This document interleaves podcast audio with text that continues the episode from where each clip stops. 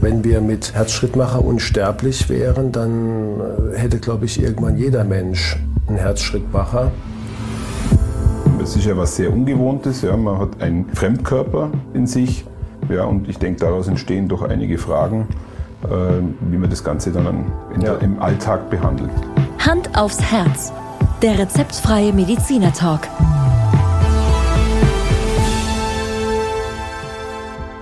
Hallo und herzlich willkommen bei Hand aufs Herz. Geschichten rund ums Herz mit professioneller Begleitung von Dr. Markus Knapp. Mein Name ist Thomas Krug und ich freue mich auf die heutige Folge.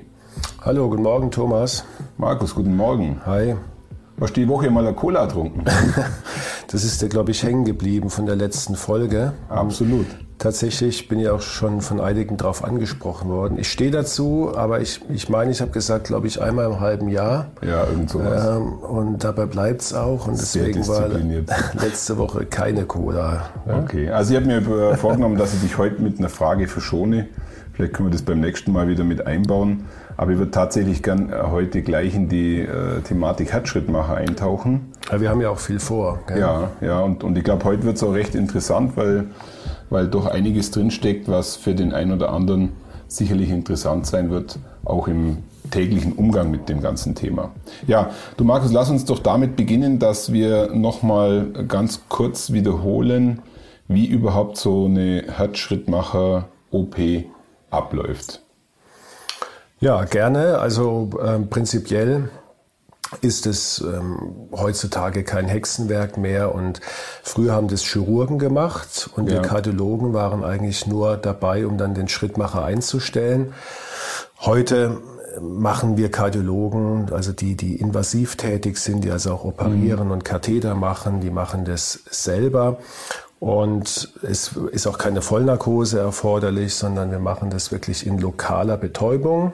Der Patient bekommt eine Sedierung, wenn er das möchte, aber es gibt auch Patienten, mit denen ich mich da über Gott und die Welt unterhalte während der Operation. Und dann wird eine Tasche präpariert. Mhm. Das ist wie so eine Hemdtasche, nur nach innen.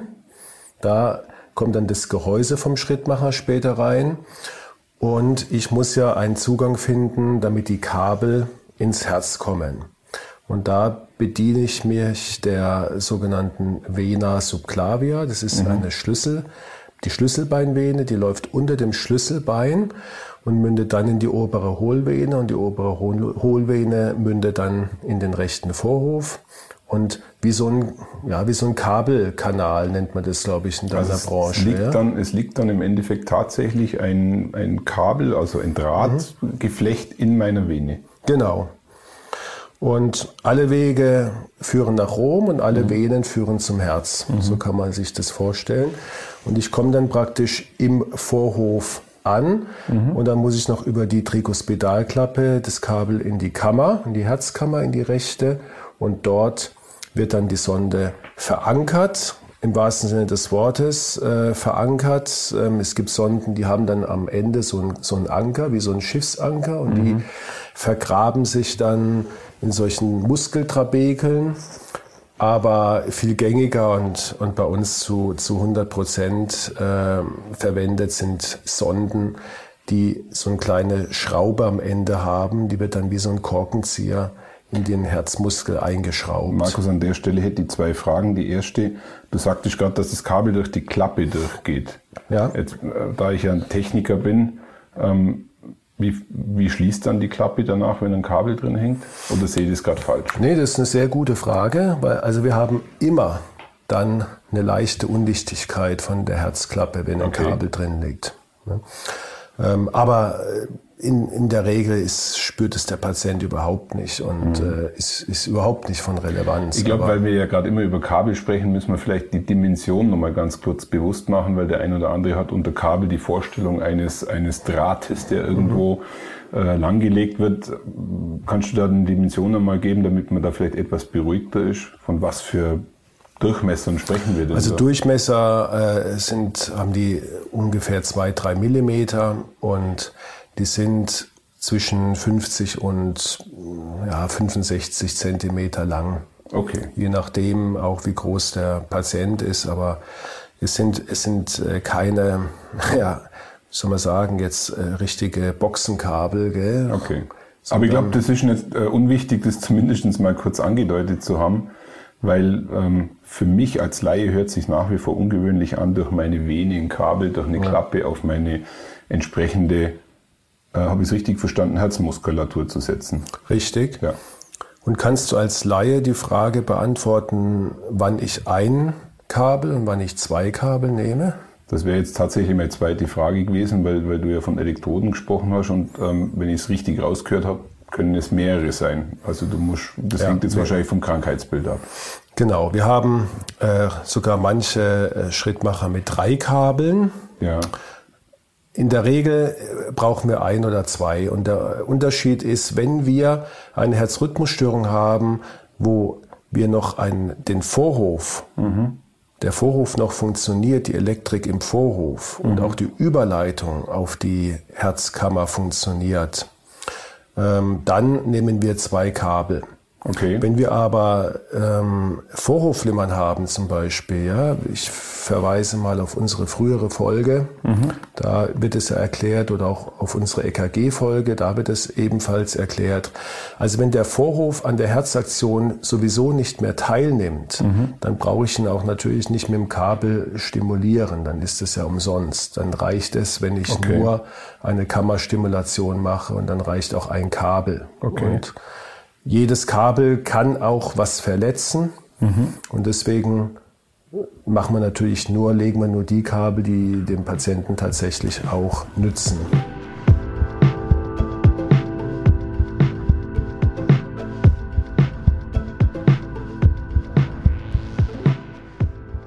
Wenn jetzt mein Herz so verkabelt ist von euch, ähm, hat es dann überhaupt nur Bock selber zu schlagen? Ähm, wir versuchen immer den Schrittmacher so einzustellen, dass dein Herz mhm. das, was es noch kann, selber macht. Wir möchten das aus zwei Gründen. Wir wissen, wenn äh, jahrzehntelang ein Herzschrittmacher die Arbeit übernimmt, dass das Herz schwächer werden kann. Ja. Weil das Herz ja an der Stelle erregt wird, primär, nämlich im rechten Ventrikel. Das ist nicht physiologisch. Und mhm. Dadurch wird die Herzkontraktion insgesamt ähm, beeinträchtigt, negativ. Und das Beste ist immer in der Medizin, wenn der Körper noch das selber macht, was er machen kann. Mhm. Deswegen die Programmierung so, dass, dass das Herz alles, äh, was es noch in der Lage ist zu tun, tut. Ja. Wenn wir, das sehen wir öfters, wenn der Herzschrittmacher mal die größten Teil der Arbeit macht, dann wird das Herz so ein bisschen faul. Mhm. Und dann fängt es äh, an, auf einmal noch weniger zu schlagen wie ohnehin und dann muss der Schrittmacher noch mehr tun. Ja, das ist so der normale Lauf. Aber ich mir den Herzschrittmacher auch durchaus so vorstellen, dass wenn, ich nehme jetzt mal so ein, ein, ein Regler, ja, und ich würde jetzt im Endeffekt meinen Herzschrittmacher hochdrehen, kriege ich dann mehr Power? Ähm, bis zu einem gewissen Grad ja. Okay. Aber das ist ja das Tolle an unserem Herz, dass das Herz genau merkt, wie viel Power du jetzt im Moment brauchst. Gell? Okay. Jetzt, wo du aufgeregt mir gegenüber sitzt wegen unserem Podcast. Definitiv. Ist also deine Herzfrequenz wahrscheinlich eher Richtung 70, 80. Gell? Mhm, mhm, Und heute Abend ähm, entspannt zu Hause bei einem Gläschen Rotwein äh, ist sie wahrscheinlich dann bei 60. Mhm, mhm, Wenn ich dir jetzt immer 80 geben würde, vorgeben würde, auch abends, dann mhm. kommst du nicht zur Ruhe. Ne? In dem Zusammenhang habe ich äh, die, die letzten Wochen äh, ein ganz interessantes Gespräch gehabt. Äh, da hat mir jemand berichtet, dass er eben auch in der Situation sich gerade befindet und dass seine Herzfrequenz so runtergefahren ist, also im Bereich 40 sogar, dass man eigentlich den Herzschrittmacher mitunter dazu braucht, ihn wieder in, in, in Fahrt zu bringen. Genau. Das ist eine Indikation. Eine Indikation. Genau. Ja, ja. Also wir nennen das Sinusbradykardie, ist jetzt sehr selten. Okay. Ist die man, selten, die Sinusbradykardie? Nee, die ist nicht selten, aber dass sie so Beschwerden macht, okay. okay? dass man, dass man wirklich nicht in die Gänge kommt oder so oder, ja. oder Schwindel bekommt, weil selbst wenn du jetzt eine Herzfrequenz von 40 hättest, ja. würdest du darunter, würde ich mal vermuten, keine großen Beschwerden haben. Aber Aber das ist der, Aus, der eigentliche Auslöser, um am Schluss ohnmächtig zu werden, oder? Ja, das sind eher die Pausen. Die Pausen sind das. Also okay. wirklich, wenn du mal drei, vier Sekunden gar mhm. keinen Herzschlag hast. Mhm, mhm. ja, und das wäre ja dann eine Frequenz von, sagen wir mal, 20 oder noch drunter. Okay. Ja. Markus, lass uns doch äh, einfach mal einen Schritt weitergehen. Mhm. Du hast jetzt dem Patienten, der Patientin einen Herzschrittmacher eingesetzt ähm, dann wird sicherlich einiges an Fragen bei dir aufschlagen, wie das denn jetzt im Alltag weitergeht mit dem Herzschrittmachen. Es ist ja was sehr Ungewohntes. Ja. Man hat einen Gegenstand in sich, ähm, einen Fremdkörper. Ja, und ich denke, daraus entstehen doch einige Fragen, äh, wie man das Ganze dann ja. der, im Alltag behandelt. Richtig. Also die Patienten sind natürlich, keiner sehnt sich nach einem Herzschrittmacher. Mhm. Es ist halt ein notwendiges Übel. Aber die, die aller, allermeisten Patienten, die einen Herzschrittmacher tragen, spüren das Gerät nach einer gewissen Zeit gar nicht mehr. Und ich sage immer, man kann so gut wie alles im Alltag heutzutage mit dem Herzschrittmacher machen. Und an der Stelle muss ich dir sagen, Markus, ich habe keinen mhm. Herzschrittmacher, aber ich kann mir das unheimlich schwer vorstellen, einen Fremdkörper in mir dann mhm. irgendwann zu vergessen. Also klar, man vergisst ähm, vielleicht irgendwelche Schrauben oder was, was man mal mhm. zwischenzeitlich wegen irgendeinem, irgendeinem Unfall in sich tragen muss. Aber ich kann mir momentan schwer vorstellen, dass in meinem Brustkorb ein Gegenstand ist, den ich gar nicht mehr spüre. Mhm. Fällt mir wirklich schwer, aber ich mhm. glaube, das ist auch die Diskussion, die du wahrscheinlich öfters führst. Ja, also gar nicht, gar nicht so dramatisch, ähm, weil in der Regel äh, haben die Patienten ja einen sehr hohen Leidensdruck gell, mhm, mit dem mhm. Schwindel oder mit den ohnmächtig werden oder dass sie nicht in die Gänge kommen und dann sind sie natürlich dankbar, wenn sie was haben, okay. was ihnen hilft. Aber klar, es ist eine Gewöhnung, aber, aber man gewöhnt sich, das kann ich dir wirklich versichern und auch allen Patientinnen und Patienten. Äh, der, der Herzschrittmacher wird ab einem gewissen Zeitpunkt nicht mehr bemerkt. Er gehört an, an einfach zu dir. Klar ist, ähm, das war so der, das äh, sag mal, Ziel deiner Frage. Gerade am Anfang müssen wir relativ häufig das Gerät kontrollieren. Wir müssen mhm. die Wunde kontrollieren, dass da keine Infektion reinkommt. Mhm. Das ist immer sehr unangenehm, weil dann die Bakterien sich auf den Schrittmacher draufsetzen und dann kriegt man da auch selbst mit Antibiotikum meistens keine Wundheilung mehr hin. Mhm. Also das ist ganz, ganz wichtig, dass die Wunde schön sauber gehalten wird, dass sie gut einheilt. Äh, Ebenso die Sonden, auch die können sich gerne die ersten ein, zwei, drei Wochen nochmal aus der Verankerung lösen. Mhm, mhm, das ist dann blöd, da muss man sie nochmal neu einschrauben, aber passiert, passiert sehr selten. Das sind so Kleinigkeiten und dann wird der Schrittmacher halbjährlich mindestens äh, kontrolliert, okay. ob die Werte passen. Da schauen wir, wie viel Strom braucht der Schrittmacher, um eine Aktion auszulösen. Was nimmt er denn selber noch wahr? Ja, mhm. Weil das mhm. ist ja der zweite Aufgabe vom Schrittmacher. Er soll ja erstmal gucken, was macht dein Herz. Mhm. Und das muss er ja messen. Und für die Messung braucht er auch so, wir nennen das Sensing. Mhm. Also er muss bemerken, dass dein Herz selber was tut. Ja? Mhm. Und auch die Funktion kann gestört sein.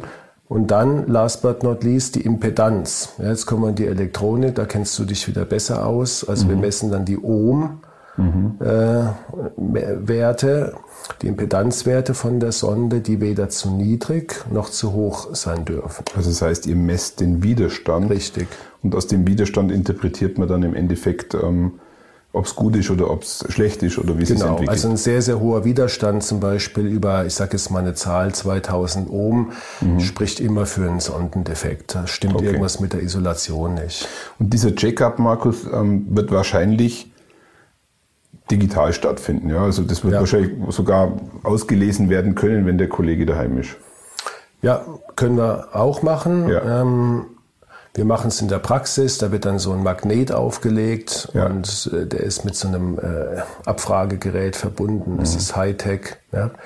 Und da kann man alles abfragen. Und ein bisschen wie der Diagnosestecker, wenn ja. du in die Autowerkstatt ja, genau. gehst. So kann man sich das vorstellen. Der, der Check-up.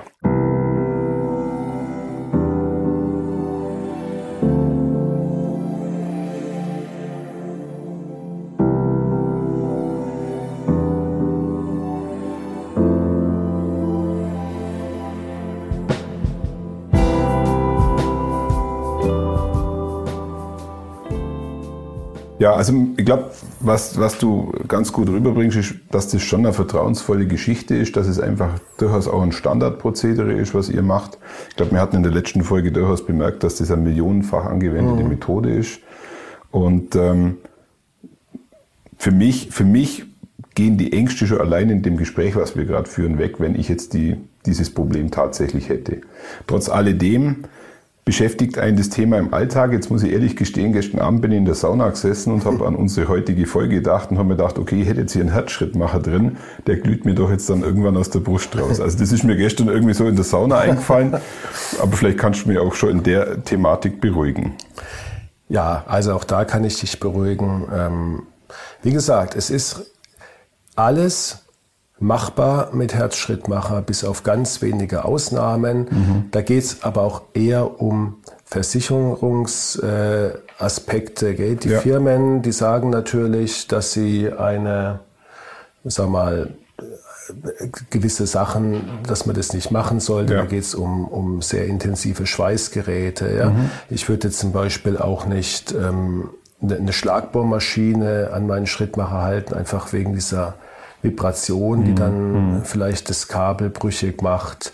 Ähm, es gibt gewisse Vorbehalte gegen diese Induktionsherde, weil die ein mhm. sehr starkes Magnetfeld haben, genauso extrem starke Elektromotoren. Da sollte man sich jetzt auch nicht in unmittelbarer Nähe. Aber dann lass uns mal äh, an der Stelle so in diese Welt zurückkommen, wo sich vielleicht unsere Zuhörerinnen und Zuhörer am ehesten wiederfinden. Lass uns mal das äh, Prozedere Flughafen durchspielen. Ist es ein Thema? Ist es kein Thema? Wir, sind ja, wir leben in einer Welt, in der die Sicherheitskontrollen ja sich massiv ausweiten. Wie soll man damit umgehen? Da ähm, ist überhaupt kein Problem mit dem Flughafen. Das, wenn du da durch eine Sicherheitsschranke gehst, äh, passiert überhaupt nichts, okay. außer dass das Gerät anschlägt, anschlägt und mhm. Deswegen äh, bitten natürlich die, die Betreiber, dass man das vorher sagt, dass man seinen mhm. Ausweis mitbringt und dann wird man entsprechend halt manuell, wie man das dann kennt, untersucht. Ja? Okay. Ähm, genau wie sieht es mit dem Handy aus? Handy war früher ein ganz großes Thema. Also ich persönlich kenne keinen einzigen Fall, wo, wo es eine Interaktion zwischen dem Handy und einem Schrittmacher gab in meiner Praxis. Ähm, ich habe ich sag meinen Patienten auch, bitte das Handy jetzt nicht in die, in die Brusttasche stecken. Gell? Aber kennst du noch jemanden, der sein Handy in der Brusttasche hat? Ich kenne übrigens auch wenig Hemden, die überhaupt noch eine Brusttasche genau. haben aktuell. Also ist ich glaube, es ist ein bisschen aus der Mode gekommen. Kein Thema mehr. Ist, ja. Ich habe ein einziges Mal wirklich ja. eine, eine Schrittmacherstörung erlebt. Ja. ja. Ähm, und das war aufgrund einer defekten Heizdecke. Okay. Also Gar nicht so selten. Okay. Ja, diese, die Heizdecken sind beliebt bei, bei vielen älteren Menschen.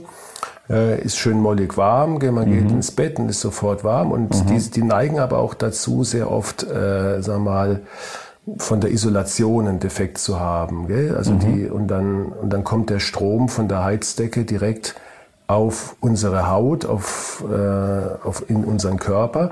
Und dann kann der Schrittmacher manchmal irritiert sein, weil er denkt, aha, da läuft ja Strom, das ist das Herz, ja, ja. da brauche ich ja nichts machen. Und ich hatte eine Patientin, die jedes Mal, wenn sie, die war wunderbar zufrieden, ein Schrittmacher, hat er gesagt, jedes Mal, wenn ich mich hinlege abends, wird's mir schwindlig. Gell? Und bis man dann drauf kam, dass es die defekte Heizdecke ist, hat es eine Weile gedauert, wie du dir vorstellen kannst, weil der Schrittmacher war immer in Ordnung. Ja? Das ist ja fast wie in einem Agatha Christie-Roman. Ja. Tod unter der Heizdecke ja. oder irgend sowas, ja. Oder, oder wie dieses Spiel da Cluedo. Ich ja, verdächtige XY mit der Heizdecke. Gell? Absolut. genau. Ich glaube, da denkt man wirklich in der ersten, im ersten Moment überhaupt nicht dran, dass das eigentlich ein Problem erzeugen kann. Nein. Aber ich glaube, was man tatsächlich mit einem Herzschrittmacher nicht mehr machen sollte, äh, sich in eine Dorfschlägerei verzetteln lassen. Ja, das sollte man ohnehin nicht machen. Alles kommt. Ja? Also, auch, auch ohne Herzschrittmacher nicht, hätte ich mal gesagt. Ja. Aber äh, um, um nochmal die Ernsthaftigkeit meiner Frage zu untermauern, also jegliche Art äh, einer, einer Auswirkung eine Einwirkung von außen ja, äh, ist natürlich für das Gerät ein ja, Problem. Ja. Also mechanische, mechanische Sachen, Stöße, Unfälle, mhm. ähm, Schlägereien? Äh, auch zu früh Golf spielen, habe ich auch schon erlebt. Okay. Später kein Problem mehr. Oder Tennis. Äh, ja, wir machen das ja den Schrittmacher eigentlich immer auf die Seite, die nicht dominant ist. Also in der Regel links. Ähm, wenn man dazu zu früh anfängt, den Schrittmacher, sagen wir mal, zu irritieren, mhm. dann kann es Probleme geben. Das heißt aber, dass man dann im Endeffekt, wenn man Herzschrittmacher gesetzt bekommen hat, dann sollte man sich eher auf die, auf die äh, Radfahren, äh, ja, Schwimmen eigentlich auch nicht. Ja, Schwimmen ist ja auch eine, ist ja auch eine Bewegung, die im Endeffekt Am Anfang eigentlich eine Irritation ja, erzeugt. Also genau. jetzt immer auf den Anfang bezogen. Ja. Aber nach drei, vier, fünf Wochen ist es auch okay. kein Thema okay. mehr. Ne? Ja, ja.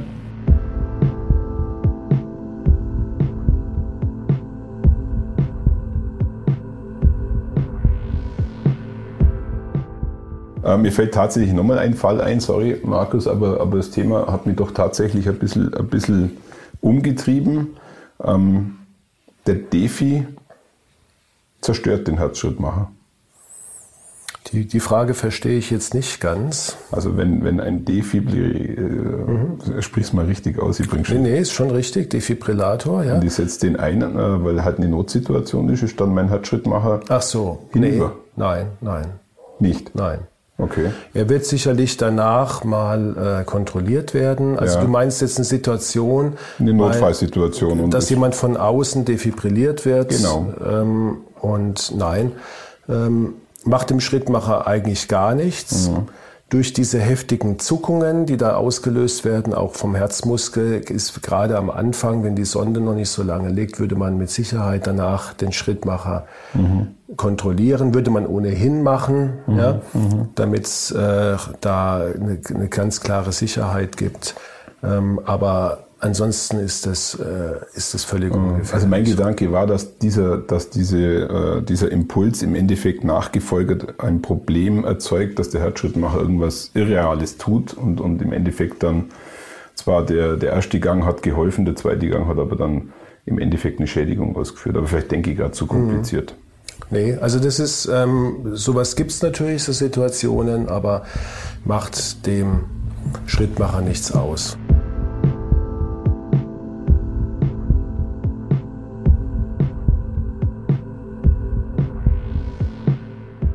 Was immer wieder angesprochen wird und was, glaube ich, mit die, die allergrößte Sorge von Patienten ist, mit äh, der Unsicherheit, ob man mit einem Herzschrittmacher auch sterben kann. Ja, das ähm, habe ich tatsächlich auch noch auf meinem Papier stehen, was passiert äh, mit dieser Angst. Ja. Mhm.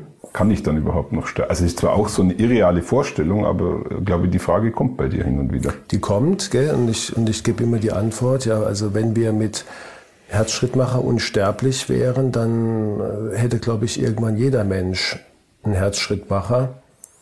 Ja, mhm. können wir jetzt eine philosophische Diskussion starten, ob, ob man dann, ob man das wollte, dass man ja. unsterblich ja. ist. Gell? Aber wir können es insofern abkürzen, dass es leider, sage ich jetzt mal so ist, dass wir auch mit Herzschrittmacher sterben. Mhm. Wobei der Gedankengang natürlich nachvollziehbar ist, ja, dass man natürlich sagt, ich habe ein Gerät in mir, was ähm, im Endeffekt einen, einen Impuls gibt, der meinem Herzschlag entspricht und äh, ich sage mal, der Herztod dann nicht so eintrifft, wie das sich derjenige richtig. das vorstellt. Ja. Also ich kann das schon nachvollziehen, dass man darüber Absolut. nachdenkt. Ja. Ja. Absolut. Ähm, der Unterschied ist, der, der, Schrittmacher macht ja nichts anderes wie einen elektrischen Impuls mhm. setzen. Und mhm. den greift das Herz auf. Mhm. Wenn wir sterben, ist es in der Regel nicht so, dass der Impuls nicht da ist vom Herzen, mhm. sondern dass der Impuls nicht mehr auf den Herzmuskel übertragen wird. Wir nennen das eine sogenannte elektromechanische Entkoppelung. Wir sehen mhm. auch oft beim sterbenden Patienten noch ein EKG. Wir hatten das auch in der Folge, wenn du dich noch erinnerst. Ja. Ja. Äh, und wenn wir gleichzeitig einen Ultraschall machen, sehen wir, dass das Herz aber nicht mehr kontrahiert. Mhm. Also das heißt, die Elektrik ist da, aber die Übertragung des Stroms auf die Muskelzelle, mhm. die funktioniert beim Sterbeprozess nicht mehr. Und deswegen kann dann leider oder Gott sei Dank, so wie man es möchte, ja. der Schrittmacher den Sterbeprozess nicht aufhalten. Also ich habe äh, die Erklärung, die du jetzt gerade gegeben hast, die ist vollkommen nachvollziehbar. Ich für mich habe mir dann in meiner in meiner Einfachheit vorgestellt, dass dieses kleine 5-Euro-Stück nicht so viel Energie in sich tragen kann, um unser, um unser Leben zu erhalten. Weil im Endeffekt, wie du gerade sagst, ist nichts anderes wie ein Impuls, der darauf gesetzt wird, aber das Herz muss schon ja. von sich selber etwas tun, wenn es gar nichts mehr tut. Genau. Aber äh, es ist schon so, dass wenn du jetzt eine Rhythmusstörung hast, zum Beispiel ohne Schrittmacher hättest du eine Asystolie, ja. also eine Nulllinie im EKG, ja. Ja. dann würdest du ja nach einer gewissen Zeit sterben müssen. Mhm. Und da äh, verhindert tatsächlich der Schrittmacher Schon. den Sterbeprozess. Das okay. ist ja klar, weil das Herz ja so noch funktioniert, es kriegt nur keinen Impuls. Ja? Das heißt, es gibt auch den Fall, in dem der Herzschrittmacher abgeschalten wird und danach der Tod eintritt. Ja. Okay. Wobei, also ich habe das in meiner Arbeit fast nie erlebt, okay. dass es eine äh, entsprechende, sagen wir mal, Anfrage gab, okay. was einen Herzschrittmacher anbelangt. Aber ich glaube, dass das, was wir gerade diskutieren, schon dem einen oder anderen Sehr. Laien durch den Kopf geht, weil das sind natürlich, Absolut. wie du gerade vorher, du hast gerade vorher gesagt, das ist eine philosophische Frage mehr oder weniger schon. Mit die häufigste Frage. Ja. Ähm, und wir werden unserer irgendwann zukünftigen Folge über, über die Defibrillatoren. Ja. Da ist es dann wirklich viel häufiger ein Thema, ob ich die Defi-Funktion abschalte, ja. um zu verhindern, dass bei einer tödlichen Herzrhythmusstörung der Defi eingreift. Okay. Ja. Und das, die Frage kommt tatsächlich viel häufiger und mhm. ist, auch, ist mhm. auch viel berechtigter.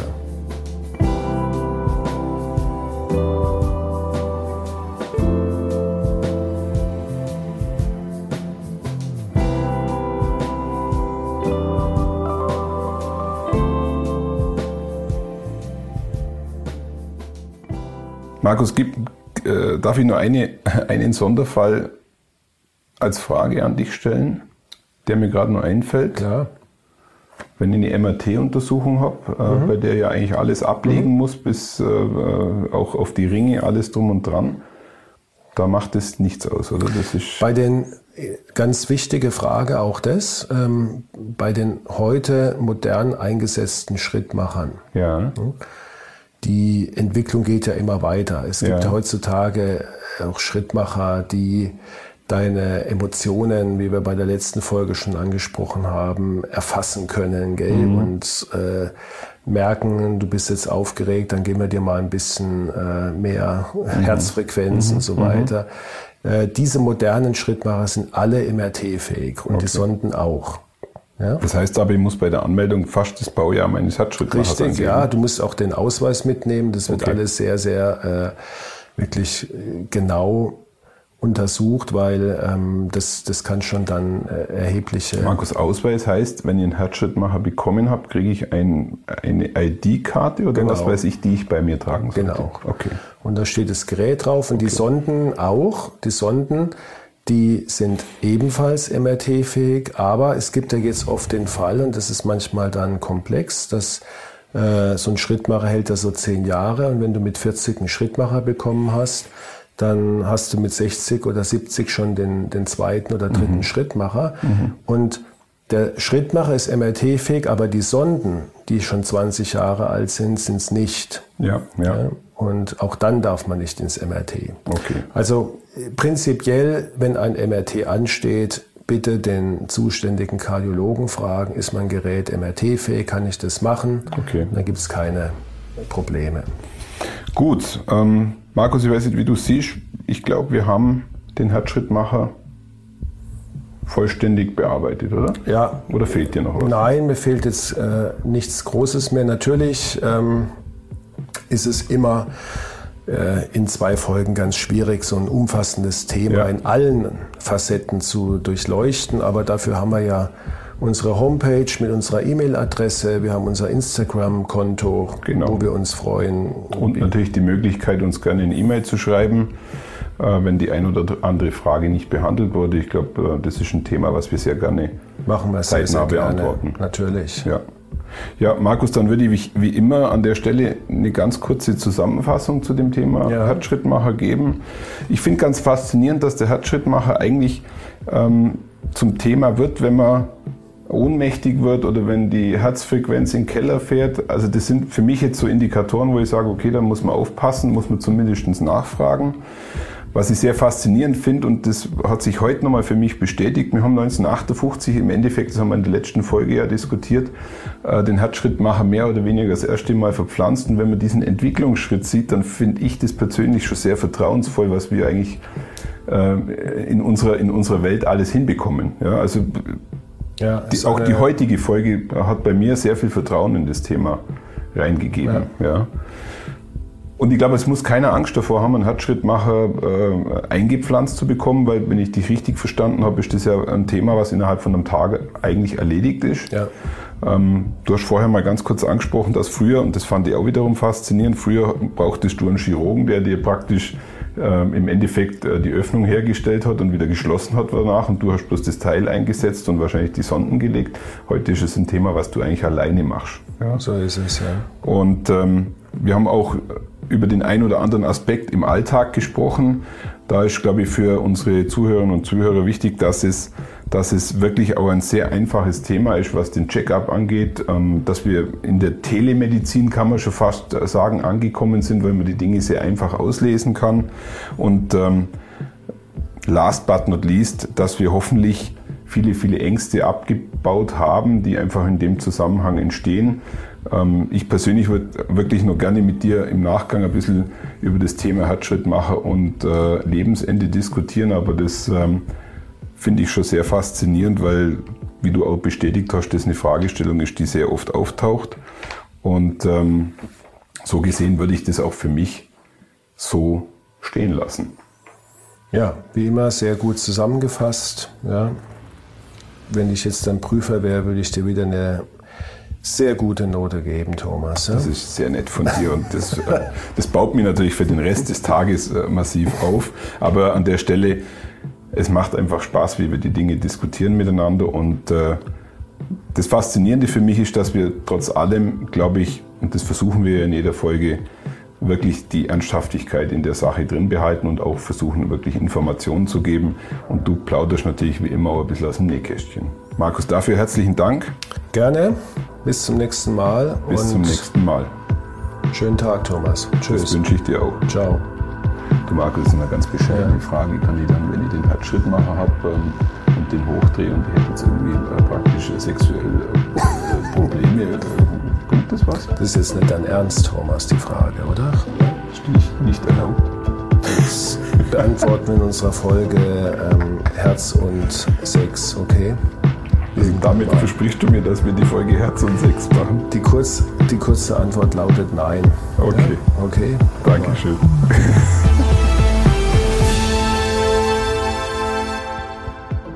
Schauen Sie mal bei uns vorbei unter www.handaufsherz-podcast.de und bleiben Sie immer über uns auf dem Laufenden auf unserem Instagram-Account. Hand aufs Herz, Ihr rezeptfreier Mediziner-Talk rund ums Thema Herzgesundheit.